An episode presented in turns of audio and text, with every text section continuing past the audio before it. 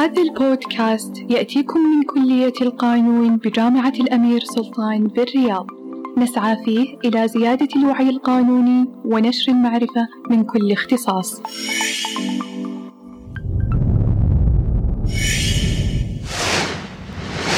أهلاً وسهلاً من بودكاست اختصاص.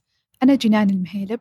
نستضيف اليوم المحامية نوف اليحيى، صاحبة مكتب نوف اليحيى للمحاماة.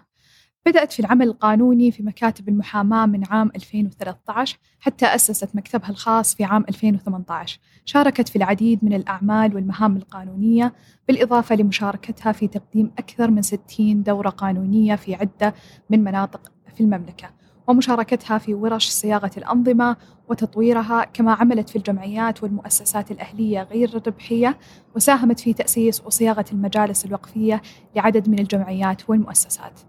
في هذه الحلقة راح نتعرف أكثر على مجال المحاماة للمرأة السعودية، العقبات والنصائح اللي ممكن تقدمها لنا المحامية نوف اليحيى. أهلا وسهلا أستاذة نوف، حياك الله معنا. الله يحييك، أهلا وسهلا. آه في البداية نبغى نعرف المستمعين كيف اتجهت نوف اليحيى لدراسة القانون.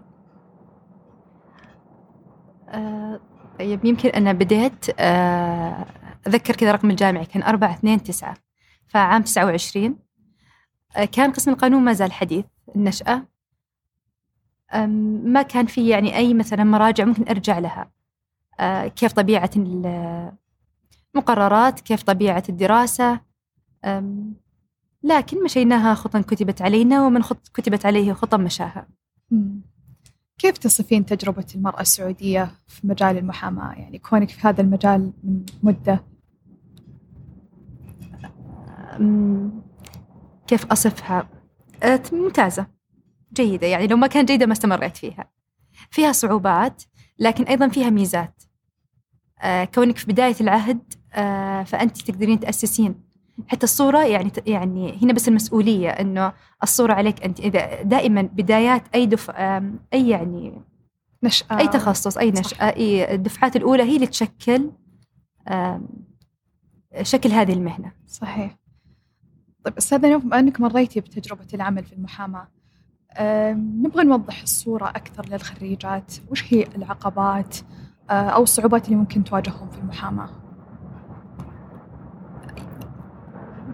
الصعوبات اللي ممكن تواجههم في المحاماة يعتمد على ليش اختار المحاماة. يعني أنا دائما أسأل الناس حتى مثلا من قبل، يعني لو واحد يسمعني الآن وهو خريج مثلا ثانوي، فدائما في كذا إجابات وأسئلة جاهزة ومعلبة الناس تعتقد أنها هي صحيحة لمجرد انتشارها أو لأن قال بها فلان من الناس. مم. مثلا لما جيت أدخل قالوا لي مثلا الجامعة، آه أنت وش تحبين؟ عندي من سؤال عرفتي وش تحبين؟ طيب أنا يمكن أحب أشياء كثيرة، أنا مثلا أحب الأدب، أحب الشعر، لكن أدخل أدب عربي لأني أحب الأدب؟ مم. لا. آه ليش؟ لأنه في أشياء يعني تعيش بها وفي أشياء تحيا بها. يعني مثلا قراءة قصيدة ولا قراءة نظام؟ أكيد قصيدة.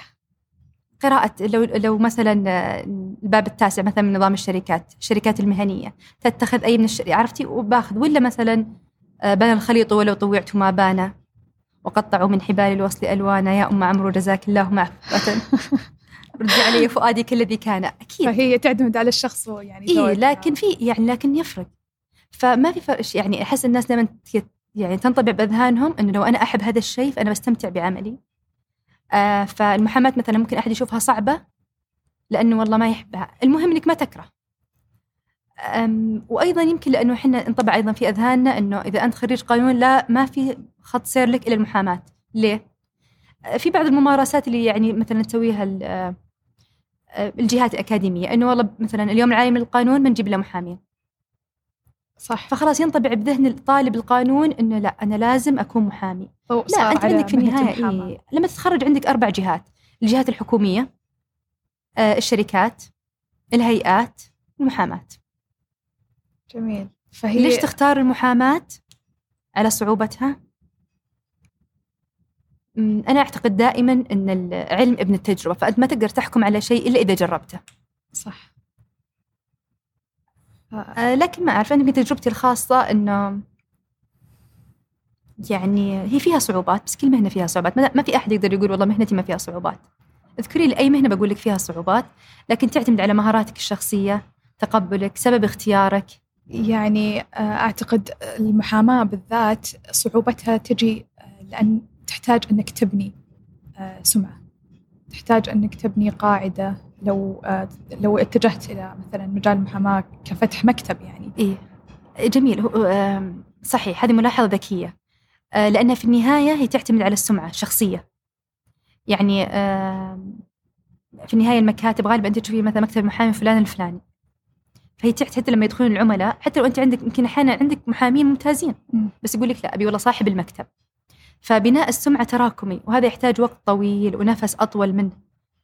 أه لكن ميزته أنه يعني يمكن بس السنوات الأولى، عشان كذا يمكن ثلاث سنوات اللي سنها المنظم أه أنا أعتقد أنها تقيس أه هم يعتقدونها تقيس جودة المحامي وأنه يكون يتعلم. لا، هي تقيس صبرك ومدى جديتك، أنك يعني أه رغبتك في أنك تكمل في هذا المشوار. لأنه لو تشوفين لو تلاحظين يمكن أول سنة سنتين بعدين في انسحاب صح من التدريب، يعني أما أنه مثلا يأخذها محطة انتظار م.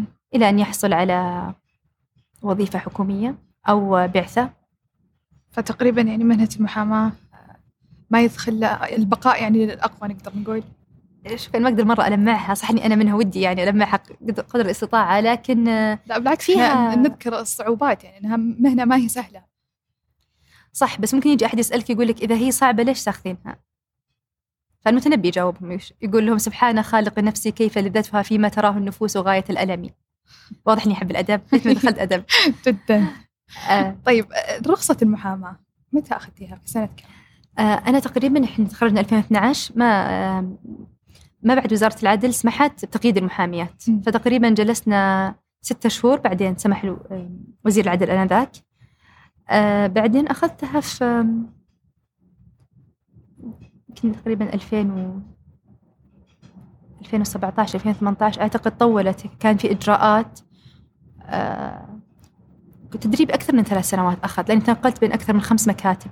أوه أمم جداً ما شاء الله. أو, أو مكتب المحاماة في أي سنة فتحتيه؟ مكتب المحاماة آه، ألفين و... تقريباً لما أخذت الرخصة على طول ألفين وسبعطعش، الآن كملت ثلاث سنوات ما شاء الله. طيب المرأة السعودية الحاصلة على شهادة القانون وين كانت تعمل قبل السماح بإصدار الرخص؟ كانوا يعملون في المكاتب على أساس أنهم مستشارات، يعني بدلات أنه مفتح المكاتب. آه كان في محاميات قابلتهم عندهم خبرة، وبعضهم أغلب يعني أغلب الزميلات كانوا يكملون دراسات عليا، ماجستير، دكتوراه. جميل. أو في الشركات الأجنبية أو في خارج السعودية. جميل. أه، تعقيباً على كلامك أستاذة نوف، تذكيراً للمستمعين أه، بتاريخ بدء عمل المرأة في المحاماة، منحت أول رخصة محاماة في المرأة السعودية زي ما نعرف أه، في أكتوبر عام ألفين وثلاثطعش بعد وعود من وزارة العدل، دامت لمدة ست سنوات. بعد هذا القرار م- أصدر وزير العدل في عام ألفين وسبعطعش قرار بتوظيف المرأة في أربع وظائف داخل المحاكم السعودية. آه وفي يوليو من العام الماضي أصدرت وزارة العدل قرار يمنح المحامية السعودية رخص التوثيق، فأصبحت المحامية السعودية تستطيع بموجب هذه الرخص تولي مهام كاتب العدل، ومن ضمنها إصدار الوكالات، فسخها وتوثيق العقود، وتأسيس الشركات، وفراغ العقارات. وحالياً نشهد من وكيلة وزارة الموارد البشرية بوعود العمل المرأة في المحاكم السعودية كقاضية كجزء من أجندة تمكين المرأة السعودية. يعني بعد هذه المستجدات سؤالي هو هل يمكن أن تعمل المرأة السعودية أو المحامية السعودية في جميع الأوساط القانونية؟ أو مو مو هل تستطيع، يعني هل نقدر نقول لها هل هو سهل؟ هل هو سهل؟ آه يعتمد، يعني إيه هو في تمكين لها في كافة القطاعات القانونية. آه وزارة العدل تطرح سنويا مجموعة من الوظائف، الآن أغلب المحاكم فيها أقسام نسائية. آم ف... أصبح يعني الموضوع الآن أسهل بكثير من السابق جدا، يعني موثقات. كيف نقدر نقارن يعني مستوى الصعوبة مع وقتنا الحالي؟ لا، فرق شاسع شاسع جدا. يعني إحنا لما دخلنا المحاكم آه ما كانت تعرف المحاكم إلا الأصلة الأصيلات، يعني إذا أنا عندي قضية آه فأنا أروح بنفسي. بعدين صار في المحاميات آه الآن صار في موظفات، بس إنه يعني هو دائما مشكلة إنه في انطباع عام في أذهان الناس إنه والله المحاكم ما عرفت دخول النساء إلا لما سمحوا بدخولهم كمحاميات. لا، من زمان والمرأة يعني تترافع أحيانا يعني أصالة عن نفسها أو نيابة عن غيرها، لأن تعرف إنه هو النظام يقول لك ثلاث وكالات، ففي وكيلات شرعيات أنا كنت أتخيل قبل المحاميات وكيلة تأخذ وكالة وتروح تترافع. لكن الصورة عند الناس أو في أذهان الناس صورة نمطية أن لا، بعد القرار في إصدار الرخص ومزاولة المحاماة صارت المرأة تترافع وتدخل المحاكم و... إيه يعني وما كان ما يعني ما أعرف، بس كذا في صورة أنه والله صعبة و... وتفاجأ، بس اللي يدخل المجال فعليا يعرف أنه لا أبدا. طب إحنا كثير ما نسمع يعني جملة أنه ما في سوق لعمل المرأة كمحامية عندنا، وش الرد الصحيح؟ ما في إيش؟ يعني ما في في سوق العمل، ما في سوق إيه ما في للمرأة السعودية في سوق العمل كمحاماة، مهنة المحاماة. آه يقولك ما لها مستقبل. بالضبط. طيب هذه السمعة أعتقد إنها لجميع التخصصات، إحنا زي كل فترة تنتقل موضات، هي الحين وصلت وقفت على القانون، إنه أنا كلمك من مستقبل أقول لك لك مستقبل. كل الناس تدخل قانون والمرأة ما لها مستقبل. أم المرأة ما لها مستقبل، هي إشكالية إشكالية القانون ربطة زي ما قلت لك في المحاماة. هل المحاماة ما لها مستقبل؟ لا، لها مستقبل أكيد، لكنه يعتمد زي ما قلتي على المهارات الشخصية وعلى البناء المعرفي الخاص. يعني في النهاية يفرق جدا إنك أنت تكون موظف عنك تكون محامي. صح. المحامي لازم يعني أنت شايفة كيف الأنظمة تتغير، يعني الآن سرعة وتيرة التغيير أنظمة جدا عالية، فأنت لازم تواكب. أيضا المهارات الشخصية، أنت إذا إذا أنت محامي لازم تعرف تتعامل مع العملاء، مع القضاة، مع الموظفين، مع الخصوم، هذه كلها مهارات شخصية تحتاج تكتسبها. فهي يعني ما تنحصر على مرأة أو رجل، هي على التطوير وال محسنتي ما تعتمد على يعني. جميل. طيب المحامي المتدرب كيف يتقبل الجانب الصعب في مهنة المحاماة، وهل له تأثير على الجانب الشخصي في حياة المحامي المتدرب؟ إيه أنت تقدرين تقيسين آه يعني حداثة عهد المحامي بالقضايا من طريقة تعامله أو تأثيره النفسي عليه. يعني أنا على طول أعرف أن هذه والله ما سبق لها العمل من كمية يعني ضيقة الصدر اللي تجيها لما تجيها مثلا عميلة أو قضية. فأنا دائما أقول متدربات يعني آه أنتم في مكان الناس تجيكم تشك... يعني تشكي إليكم، فأنتم موضع شكوى، أنتم زي المستشفى لازم تتقبلين هذا الشيء. الأمر الآخر يعني إذا كان الحياة مسرح فالمحامين يشوفون كواليس هذه الحياة، يشوفون أخوانهم يتخاصمون، يشوفون الشركاء، يشوفون الأزواج، يشوفون يعني يرون ما لا يرى الناس. فبطبيعة الحال لازم تتقبل أن الحياة يعني في هذا الجانب طبيعة على كدر وأنت تريدها، صفوة من الأقذاء والأكدار. آه مكلف الأيام ضد طباعها، متطلب في الماء جد وتناري. آه والله تعالى قل خلقنا الإنسان في كبد. ففكرة الحياة الوردية تتعدل شوي، ما تصير رمادية بس تصير الصورة واضحة. الأمر الآخر أنا دائماً أقول لهم تقدرون جداً بسهولة أنك ترى الحياة من جانب جميل.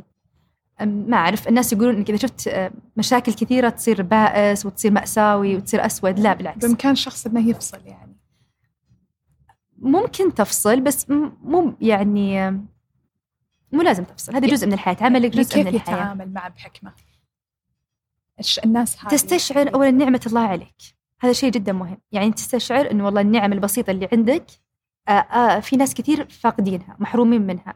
الأمر الآخر تستشعر أنه الناس يعني قصدتك في في حاجاتها. معلش بستشهد بالشعر، بمشي واستشهدك بالشعر. يعني أول مثلا كنت أتضايق أنه والله من كثر مثلا أحيان الاستشارات والناس أي مجلس تجلسين فيه إذا أنت طلبت قانون حتى لما تخرجتي خلاص ينصبونك عنك محامية وجلسون يسألونك. لكن الشافعي دائما يعني هذه الأبيات أنا دائما ترن في أذني، يقول واشكر فضائل صنع الله إذ جعلت إليك لا لك عند الناس حاجات، وأفضل الناس ما بين الورى رجل تقضى على يده للناس حاجاته. آه لازم تفصل آه من تطوير المهارات الشخصية. إيه يعني خلاص هي مشكلة أنت الفرق بين الشكوى، يعني دائما أقول الفرق بينك تكون مستشار آه، اجتماعي مثلا ومحامي مستشار اجتماعي يعطي استشارة لك مو بقادر على تغيير هذه المشكلة، أنت لا، أنت يعني بيدك التغيير، تقدر ترفع، تقدر تزيل عنا هذا الظلم. استشعار مثل هذا الشيء يعطي يعني في نفس المحامي قوة. صح. آه واحتساب، ففي البدايات يمكن بس يعني الواحد يتأثر، بعدين يستوعب، لا يعني ياخذ الصورة كاملة تتضح في عينه مع الممارسة مع ال... إيه, إيه, إيه, إيه جدا يعني. جميل. كم استغرقت نوف اليحيى لفتح مكتب محاماة، وهل فتحته بدون وجود قاعدة عملاء؟ تبين تعطيني أسرار يعني، أعطيك أسرار. طيب كم استغرقت؟ آه أنا من, من يمكن المحاضرة الأولى في الجامعة وأنا أعرف أني أبغى أصير محامية.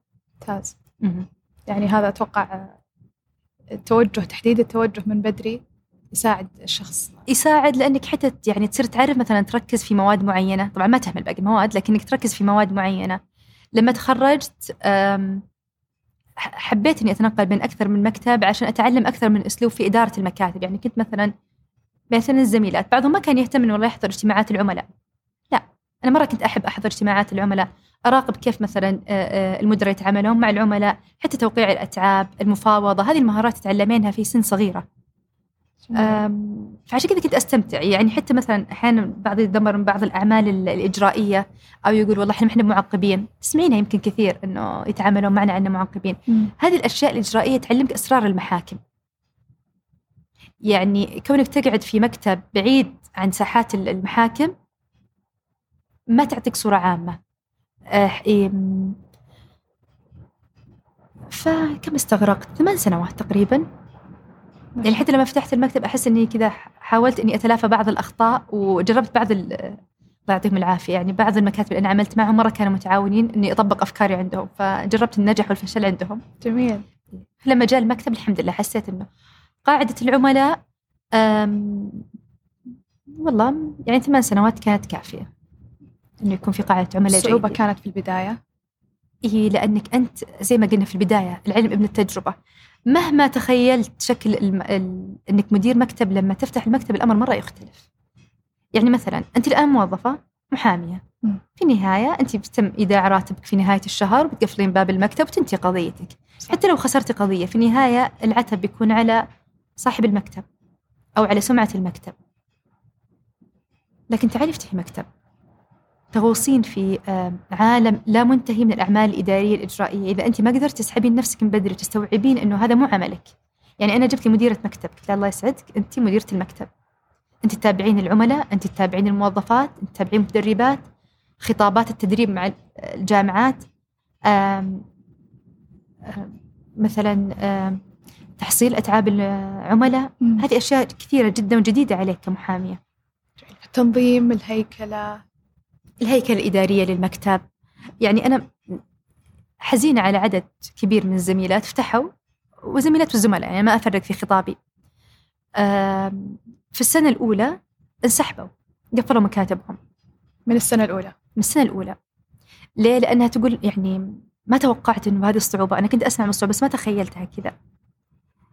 حتى الناحية المادية يعني مهم مثلا أنه يكون عندك على الأقل إيجار المكتب سنة، يكون عندك رواتب الموظفين، آه، تكون الصورة عندك واضحة. مثلا ما تعطي أجور جدا عالية وأنت ما عندك قضايا، أو العكس. يعني مثلا في ناس يتوسعون جدا بالتوظيف وأنت ما عندك يعني ما عندك عدد من القضايا، وفي ناس العكس يغرقون أنفسهم في قضايا وهم ما عندهم طاقم عمل، فتطلع السمعة عندهم غير جيدة. فالموازنة بين كل هذه الأمور والصورة الكاملة أنا أعتقد أنه بإذن الله بإذن الله يعني بعد توفيق الله آه، يضمن لك جزء من نجاح المكتب. وهل إدارته يعني ضروري أنها تكون مع عدة أشخاص، يعني مساعدة عدة أشخاص، ولا يقدر الشخص بأنه يديره؟ زي ما قلت لك أنت يعني أنا أفضل أنه مو بالمحامي بنفسه يدير المكتب. يعني على الأقل يعني لو ما قدر يحط مدير يحط مثلا مساعد يكون مثلا يستقبل العملاء. يعني مرة غريب أنه مثلا بعض المحامين هو بنفسه اللي يستقبل العملاء ويرتب مواعيدهم.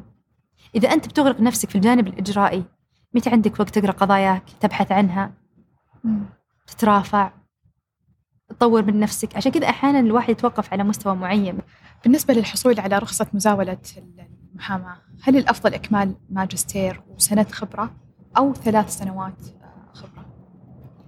ممتاز، هذا سؤال لطيف ويعني يتكرر ويتردد كثير. الغاية النهائية، في النهاية أنت وش هدفك؟ يعني مثلا في تخصصات أصحاب المكاتب يشترطون فيها الماستر فيه تخصصات لا، يقول لك أنا ماني مهتم، ترى أنا يهمني الخبرة. فيعتمد يعتمد هل هل تنصحين إنه يتجهون للثلاث سنوات التدريب أو للماستر؟ يعني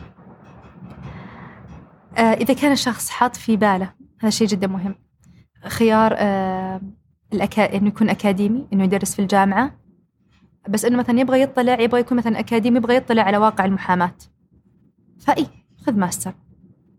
جميل. بالنسبة للمحامية والمحاكم، كيف تقدر المرأة أنها تبرز نفسها وثقتها في مجتمع أو في المحاكم اللي يغلبها الرجال؟ طيب خلينا نعالج بنية السؤال، لأنها هي منطلقة من دائما الناس عندهم هذا الانطباع، ويعني أنا تعبت صراحة من كثر ما أنا أصحح فيه.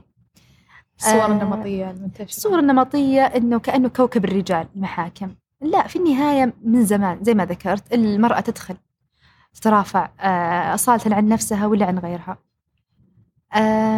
كيف تثبت نفسها؟ أنا أعتقد أن أولا لازم ناخذ التصور من يعني من نفس التجربة، يعني كل محامية لها تجربتها الخاصة. أنا ما أقدر والله أنا نوف تجربتي إيجابية، ما أقدر أعممها أقول والله ما كان في صعوبات على غيري، لا أنا أعرف كثير من الزميلات كان لهم صعوبات. ليش لهم صعوبات؟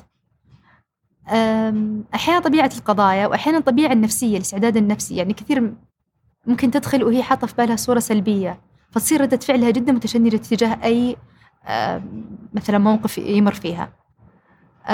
مهم مهم تكون عندك المرونة، أنا دائما أقول المحامي والمحامية الصبر والمرونة النفسية.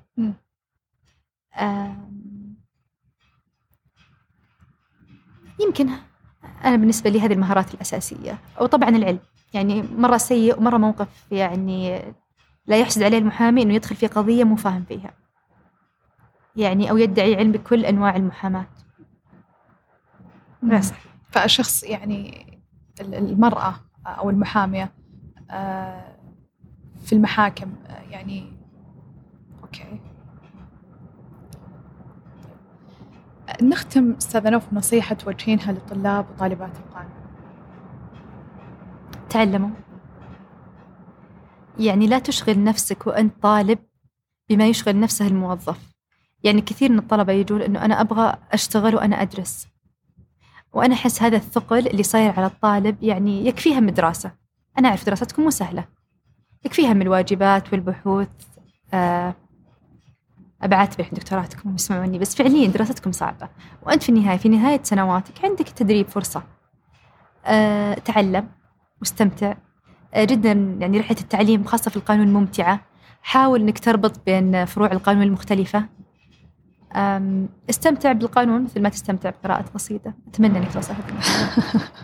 نتمنى أن كل طلاب القانون يعني يستمتعون بال. يعطيك العافية أستاذة نوف، ونشكر المستمعين، أتمنى أنها كانت حلقة مثرية ومفيدة للجميع. نعتز بأن جميع الحلقات من حيث الكتابة والإعداد والمونتاج من إنجاز طلابنا وطالباتنا الذين نفخر بتدوين أسمائهم في التعريف.